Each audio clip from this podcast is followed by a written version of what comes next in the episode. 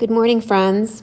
This is Hope Sabaga, Director of Children's Ministries at First Congregational Church of Western Springs. I would like to share a prayer with you that comes from Illustrated Ministry, which provides many resources for church and home. Will you pray with me?